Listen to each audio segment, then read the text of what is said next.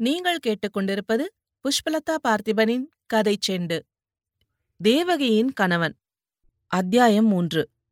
ஹெட்மாஸ்டரும் நானும் தேவகியை அழைத்துக் கொண்டு வருவதற்காக ரயில்வே நிலையத்துக்கு போயிருந்தோம். தெரிந்த மனிதர்களுடன் தேவகியை கூட்டி ரயிலேற்றி அனுப்புவதாக சென்னையிலிருந்து கடிதம் வந்திருந்தது. ரயில் எப்போது வரப்போகிறது என்று எனக்கு ஒரே ஆவலாயிருந்தது. கடைசியாக ரயில் வந்தது. நாங்கள் நின்ற இடத்திற்கு எதிரிலேயே தேவகி இருந்த வண்டியும் நின்றது. ரயிலுக்கு வெளியே முகத்தை நீட்டி ஹெட்மாஸ்டரை பார்த்து கையை ஆட்டிய பெண்ணை பார்த்ததும் அவள்தான் தேவகி என்று எனக்கு தெரிந்துவிட்டது. கோணவகிடும் சுருட்டை மயிரும் குறுகுருவென்ற முகமும் கருப்பான புருவமும் கண் இமையுமாக தோன்றிய தேவகியின் முகத்தை ரயில் சட்டங்களுக்கு நடுவில் அன்றைக்கு எப்படி பார்த்தேனோ அப்படியே இன்றைக்கும் ஞாபகத்துக்கு வருகிறது. அப்பா வந்துவிட்டேன்.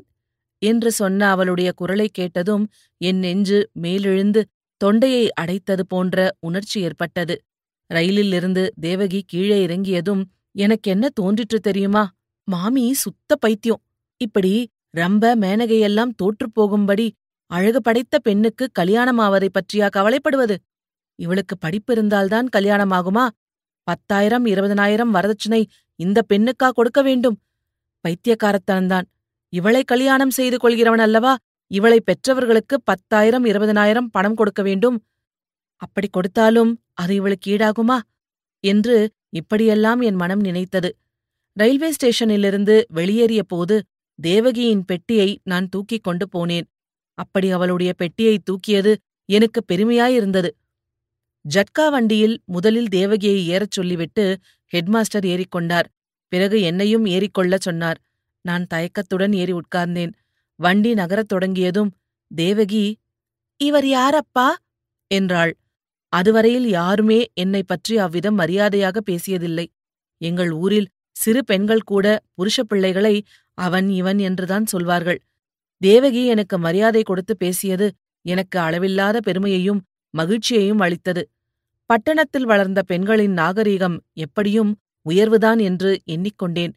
எப்போதும் சளசளவென்று பேசும் பழக்கமுடைய எனக்கு அன்றைக்கு அந்த ஜட்கா வண்டியில் போகும்போது எதனாலோ பேசவே தோன்றவில்லை. தகப்பனாரும் மகளும் பேசுவதை கேட்டுக்கொண்டு மௌனமாயிருந்தேன். நடுவில் ஒரு தடவை தேவகி இவருக்கு ரொம்ப சங்கோசம் போலிருக்கிறது. பேசாமல் வருகிறாரே என்றாள். அதெல்லாம் ஒன்றுமில்லை. அப்பாவும் பொண்ணும் பேசும்போது நடுவில் குறுக்கிட வேண்டாம் என்று இருக்கிறான். உன் அம்மாவுக்கு இவன் செல்லப்பிள்ளை. எதற்கெடுத்தாலும் கிச்சாமியை அனுப்புங்கள் என்பாள். இவனால் எனக்கு வீட்டு விஷயமான கவலையே இல்லாமல் இருக்கிறது என்றார் ஹெட்மாஸ்டர். அவரிடம் அப்போது எனக்கு எல்லை கடந்த நன்றி உணர்ச்சி உண்டாயிற்று.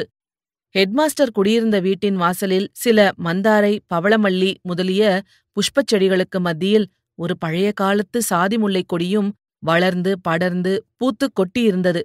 ஒடிந்து விழுந்து விடுவாளோ என்று தோன்றும்படி ஒல்லியான தேகத்துடன் தேவகி வீட்டுக்குள் புகுந்தபோது பெண்களை பூங்கொடி என்று சொல்வதின் பொருத்தம் எனக்கு விளங்கிற்று.